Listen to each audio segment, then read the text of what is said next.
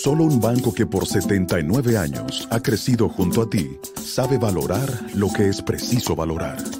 Valoramos la belleza de nuestras playas, igual que la voluntad de Jorge, que ha puesto su granito de arena para que nuestro turismo no se detenga. Valoramos la riqueza de lo que hemos construido, al igual que la voluntad de María Cristina, quien cada día pone manos a la obra. Valoramos la calidad de nuestros recursos naturales, igual que la voluntad de Porfirio, que ha sabido protegerlos y generar nuevas ideas en beneficio del país. Solo con voluntad hemos logrado superar tiempos difíciles. Hemos logrado adaptarnos y reinventarnos. Hemos logrado avanzar y emprender nuevos caminos porque la voluntad de seguir adelante es nuestra mayor riqueza. Ban Reservas, 79 años siendo el banco de los dominicanos. Buenos días, muy buenos días tengan todos y todas gracias por acompañarme de nuevo en Sin Maquillaje. Periodismo independiente posible porque ustedes están aquí en cada jornada. Ayer, tres ministros del equipo o del gabinete económico del gobierno de Luis Abinader, que es como se usa ahora, dieron una rueda de prensa para anunciar que la decisión de no subir el valor o el costo o el precio del gas propano y que el gobierno había asumido un sobrecosto de mil millones a partir del alza de los derivados del petróleo eh, que fue provocado por la tormenta de nieve en el sur de los Estados Unidos. Vamos todos y todas a tener que agradecer que el gas no suba y esperar que con la gasolina y el diésel nos den en la madre. Lo de las refinerías es cierto. Lo del alza en los precios de los combustibles también es cierto. Lo que yo espero es que en algún momento el gobierno de Luis Abinader revise el negocio, por no decir la mafia, que existe en la importación del gas licuado de petróleo, eso que se conoce como GLP. Cuando yo trabajaba en CDN, demostré con datos físicos que presenté, entre los que estaban dos resoluciones del Ministerio de Industria y Comercio, cuando era dirigido por el ahora senador José del Castillo, en la que se le facilitó o se le regaló millones o cientos o miles de millones de pesos a los importadores de gas licuado de petróleo. La operación fue muy simple. El entonces ministro de Industria y Comercio, mediante dos resoluciones, aumentó el valor del flete, el valor del flete en la fórmula de asignación de precios al gas, cuando el costo real no había aumentado. Yo no recuerdo los números exactos, pero pasaron, creo que fue de 35 a 65 y de 65 a 110 el valor asignado al flete para el cálculo último de los combustibles cuando en términos reales ese costo no había subido. Eso significó que los importadores de gas ganaban dinero sin vender el gas. Hasta donde yo sé, porque por lo menos no se ha publicado, esas dos resoluciones, solo tiene vigencia la última, y ahora es cierto que los fletes han subido, pero yo me pregunto, ¿qué carajo está esperando este gobierno para revisar ese privilegio que ha sido una curva y que convirtió a muchísima gente millonario? Es más, no a muchas, a tres empresas. Yo no sé si ustedes recuerdan, porque aquí hay que vivir haciendo un ejercicio de memoria, un ejercicio de memoria. Una vez que se armó una guerra de opinión pública falsa, creada por dos grupos de ricos, de que si se podría vender gas propano en la gasolinera o no se podía vender gas propano. Eso fue que el negocio era tan bueno y beneficiaba a tan poca gente que otro grupo de ricos intentó entrar en el negocio, pero ellos lo que tenían era estaciones de gasolina.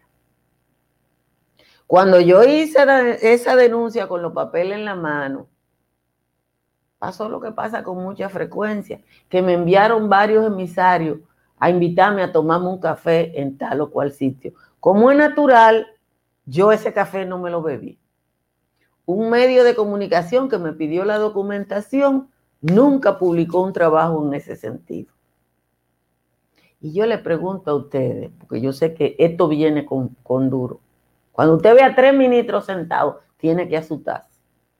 Pero yo pregunto, ¿hasta cuándo este país va a mantener a esos intocables a costa del bolsillo de todos los ciudadanos y sobre todo de la gente más pobre. Señores, muchísimas gracias por acompañarme en Sin Maquillaje. Frío, frío, frío, frío, como el agua del río. Eh, están las temperaturas. Hoy, de hecho, a esta hora, eh, Asua está en 16, La Vega, Moca, eh, San Juan de la Maguana y Santiago están en 17. Santa Cruz de Mao y Bonao están en 18. La capital está en 21. Hasta Montecristi está en 21. En los Valles Altos, Calimete está en 11. Calimetico y Constanza en 12. Hondo Valle, San José de las Matas en 13, San José de Ocoa, El Cercado, Los Cacaos están en 14 y Jánico está en 15. Eso se llama temperatura de aire acondicionado y señores, eh, de nuevo en algunas franjas de Valle Nuevo la temperatura ha bajado a menos 2 grados y se congelan las cañadas y le cachan. No es nieve, pero es lo más parecido a la nieve que tenemos. Vamos al resumen de las principales informaciones en la jornada de hoy.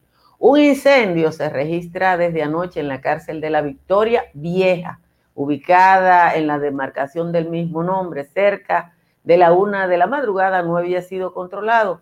Hasta el momento se desconoce si hay víctimas. Las informaciones que le estoy ofreciendo las eh, recopilé en las redes sociales. El ministro de Medio Ambiente y Recursos Naturales, Orlando Jorge Mera, informó que no se llevará a cabo el proyecto minero La Manaclita en Loma Miranda luego de que la empresa Falcon Brix retomara una solicitud para someter el proceso de gestión ambiental del proyecto.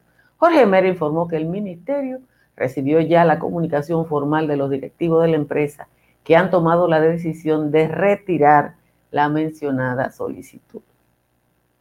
Los tres ministros del área económica del gobierno alertaron sobre el impacto que tienen los precios internacionales de los combustibles, la crisis que se registra en Texas, Estados Unidos, debido a la reducción en la producción de petróleo por la inusual ola de frío que se registra en esa región. El ministro de Industria, el señor Víctor Ito no aseguró que el precio del gas licuado no aumentará en las próximas semanas. La tormenta invernal de Texas dejó a millones de hogares sin agua y electricidad y sacó de servicio a cinco de las principales refinerías de referencia para el mercado local. El Consejo Nacional de, Educación aprobó ayer el protocolo preliminar para el regreso de las aulas a las aulas. Eh, que fue realizado por los Ministerios de Salud y Educación y conformó una comisión que presentará la próxima semana un cronograma de regreso a las aulas. El ministro de Educación, Roberto Fulcar, no especificó en qué mes regresarán los estudiantes a las escuelas, pero precisó que el regreso gradual será en este año y que los padres que deseen enviar a sus niños deberán firmar una nota de consentimiento. Con casi seis años de retraso y la ausencia del sector social, será firmado hoy a las 11 de la mañana en el Palacio Nacional el Pacto Nacional para la Reforma del Sector Eléctrico. El acto de firma que fue convocado por el Consejo Económico y Social luego de un accidentado proceso de discusión. Los partidos políticos mayoritarios y el empresariado respaldan la firma. El sector social alertó que todavía se está en proceso de la juramentación de los representantes de los consejeros ya elegidos, que se hará el viernes, un día después del llamado a la firma del pacto. Eso es los miembros del sector social en el, en el CES. 18 provincias recibieron la madrugada de ayer las vacunas procedentes de China para el Plan Nacional de Vacunación contra el COVID. La información indica que una vez fueron recibidas la noche del martes en el Aeropuerto Internacional de las Américas, se procedió a la distribución inmediata de 28.500 dosis de la vacuna de Sinovac, agotando el protocolo de rigor, haciendo uso de unidades de contenedores con temperaturas entre 2 y 8 grados Celsius. No fue necesario almacenar las vacunas en ningún centro de acopio del programa ampliado de inmunización.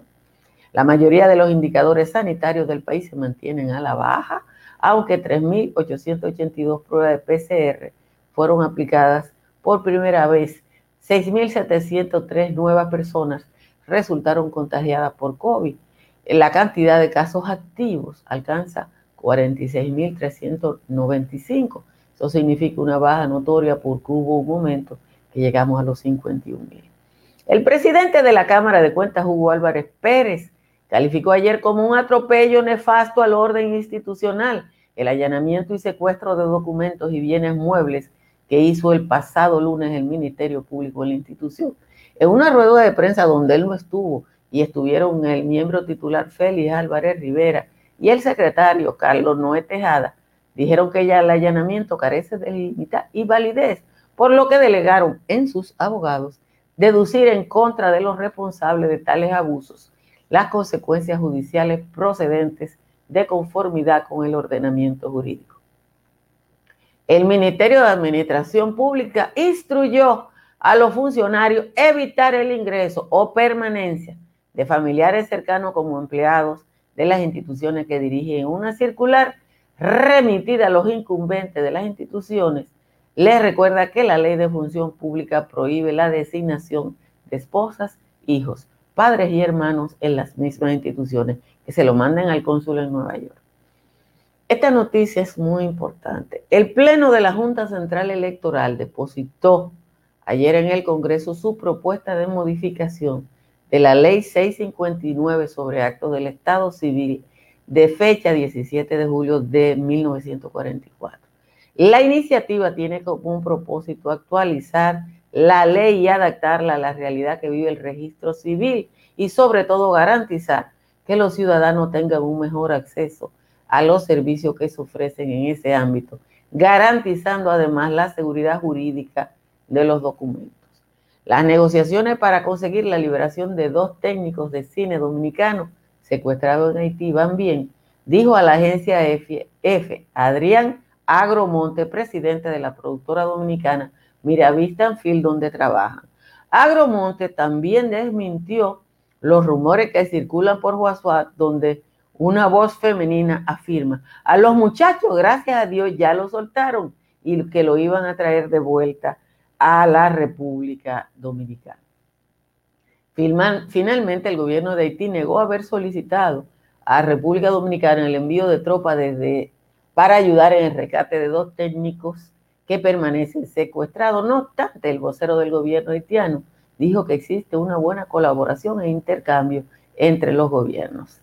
El gobierno haitiano ha solicitado a la República Dominicana la extradición del alcalde, del exalcalde de Puerto Príncipe, Ral Yuri Chevry, y aparentemente está intentando una cosa por la otra. De nuevo, gracias a todos y a todas por estar aquí.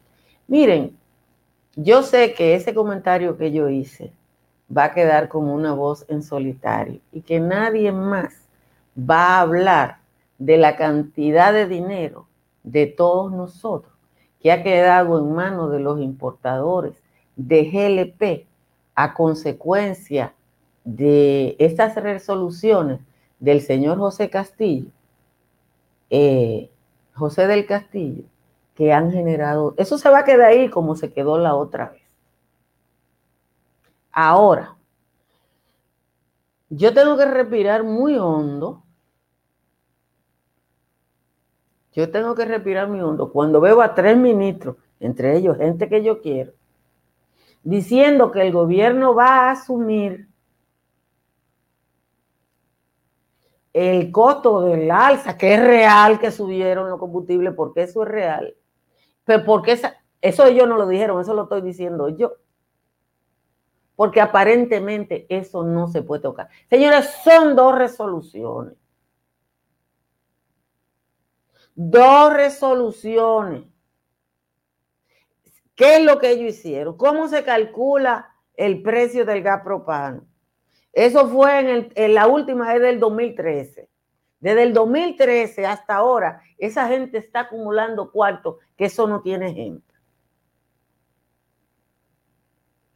¿Qué fue lo que ellos hicieron? En la fórmula, hay un valor en la fórmula, que es el valor del flete y el seguro por cada tonelada de gas propano importada. En el momento en que se varió el valor asignado, era creo que 35. Y lo subieron a 65 sin que el valor real subiera. Y después lo llevaron a 110. A lo mejor ya derogaron eso. A lo mejor ya lo derogaron y no me lo dieron. Pero si lo derogaron, que lo digan. Y si no lo han derogado, que lo hagan y que no se me hagan lo tonto con P diciendo que el gobierno va a asumir ese costo.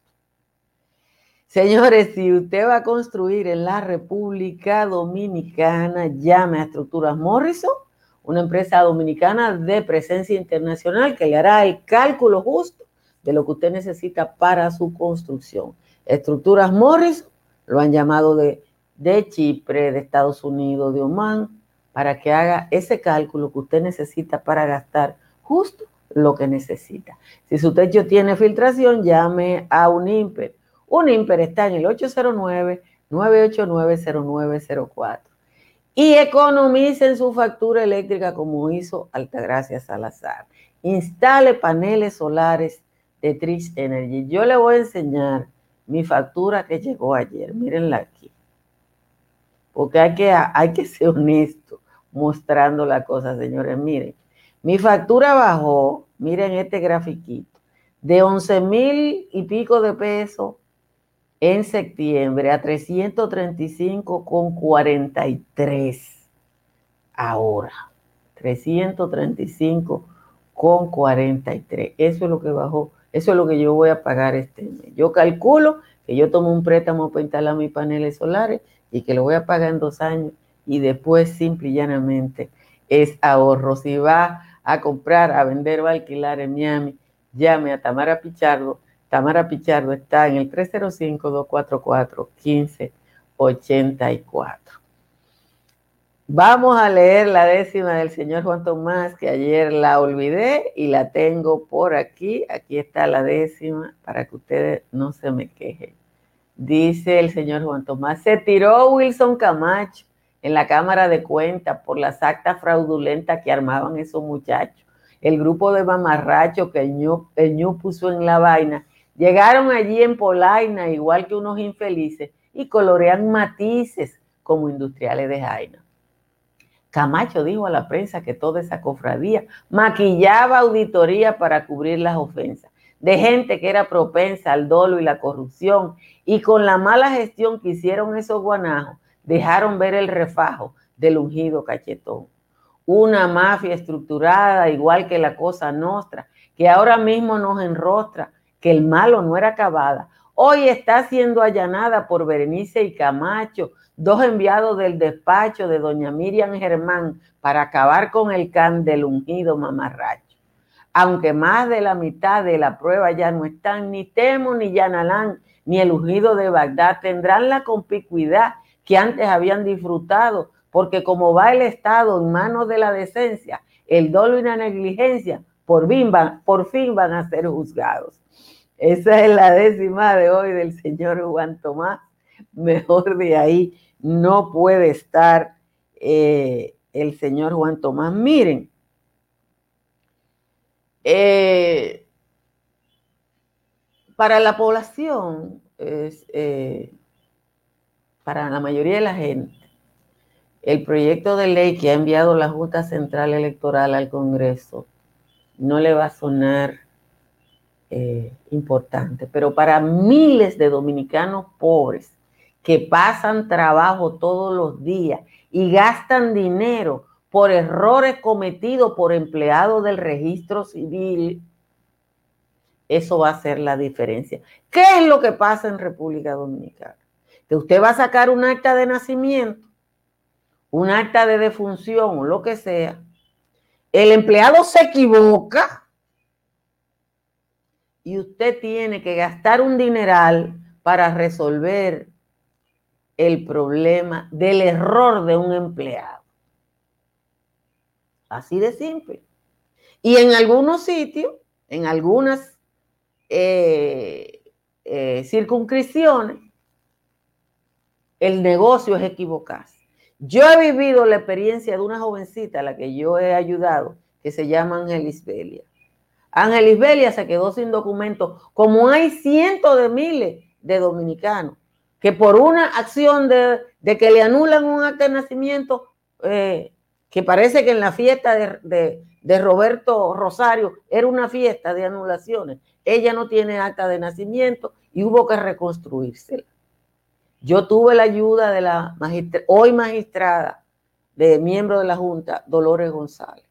Señores, esa muchacha ha ido por lo menos 30 veces a San José de Ocoa y cada vez que ella va a San José de Ocoa a buscar un papel para que ya le den su acta, en Ocoa se equivocan.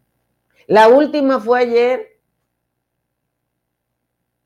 Ella fue ayer y como ya se han equivocado tantas veces, aquí en la Junta le dieron un papel que decía exactamente lo, donde dice tal cosa, usted tiene que poner tal cosa. Y volvieron y se equivocaron. Y volvieron y se equivocaron. Y esa muchacha que pagó un pasaje ayer para ir a Ocoa, tiene que volver por Ocoa. Porque uno, uno de allá volvió, se había equivocado antes. Le mandaron por escrito lo que tenía que, hacer. No lo leyó. Y, y la ciudadana tiene que pagar el error. Entonces, ese proyecto de ley es para enderezar todos esos entuertos del vencimiento, de la certificación, de todo eso tollo que no, que no existen en ningún lugar del mundo. Entonces, yo quiero saludar eso. Porque además, nosotros necesitamos que la modernización no sea que tengan la computadora, sino que el que tiene la computadora piense A todos ustedes le ha pasado, porque nos ha pasado a todos. A mí me tomó cuatro meses sacar un arte de función. No, ah, pero ella lo leyó. Mira, eso es lo que yo digo de ustedes. Dije, y ella no sabe leer. No, es que le dieron el documento y ella lo leyó y dijo, pero está mal. Y le dijeron, sí, pero ya lo mandamos así. Y ella tiene que pagar eso porque ese es el problema. Ese es el drama. Entonces yo saludo que hayan hecho eso y que todo eso tollo se corrijan y que la gente no tenga que pagar de los... Señores, yo fui hace, todavía, hace 10 años a la segunda, que es donde están mis hijos, que porque ahí que está la mitad del mundo. Y mis hijos que tienen nombre corto en perfecto castellano, cuando me dieron el de mi hija Rosa, se equivocaron. Y yo le dije, mire, pero usted cometió un error. Ah, usted tiene. Digo, yo no, yo no tengo que hacer más nada. Usted me va a corregir eso. Porque yo traje mi acta que está bien. Como yo soy una bocona, el mío lo arreglaron. Entonces, hay que saludar esto, porque yo creo que es muy, muy significativo. No es que, es que, es que la gente no tiene nivel y como los procesos son tan engorrosos, porque el tema es que los procesos son muy engorrosos, entonces si están atosigados de trabajo, porque una cosa tiene que ir, venir, y venir, como si tuviéramos, es del 44, lo primero, que ¿cuál era la población dominicana en el 44? Dos millones y pico de personas. Pero se, pero se, se, eh, una parte importante de la gente no tenía documentos. Porque la gente, y yo tengo uno primo que hay trillizas y mellizas en la familia porque de los campos iban a, a, a, la, a, a los municipios cabeceras y registraban a los muchachos por lote. Esa es la verdad. Señores, muchísimas gracias por acompañarme hoy. Ojalá que, que el gobierno de Luis Abinader y el ministro de Industria y Comercio revise la famosa fórmula de importación del gas licuado de petróleo. Yo sé que eso se va a quedar así, pero si yo no lo decía hoy, yo iba a explotar. Porque la verdad es que decir que el gobierno está asumiendo una cosa, cuando usted sabe que hay tres ricos que están nadando en papeleta, es como que se saquen el premio. Pero bueno, gracias a todos y a todas por estar aquí en Sin Maquillaje, gracias a las personas que lo auspician, muchísimas gracias a las cadenas de radio y de televisión que están retransmitiendo, Sin Maquillaje. Ustedes saben que estamos en Neón, que estamos en TVO Romana, en Telecable Onda Oriental, en La Vega TV, en el Telecable de Sabaneta, de Nagua, de Dajabón y de Constanza. Muchísimas gracias a todos ustedes por estar aquí en un momentito. Conectamos con Natalie y con el papilín Giovanni en Sin Maquillaje y Sin Cuento. Dominica Networks presenta a Altagracia Salazar, Natalie Faxas y Giovanni Díaz en Sin Maquillaje y Sin Cuentos. Sin Maquillaje.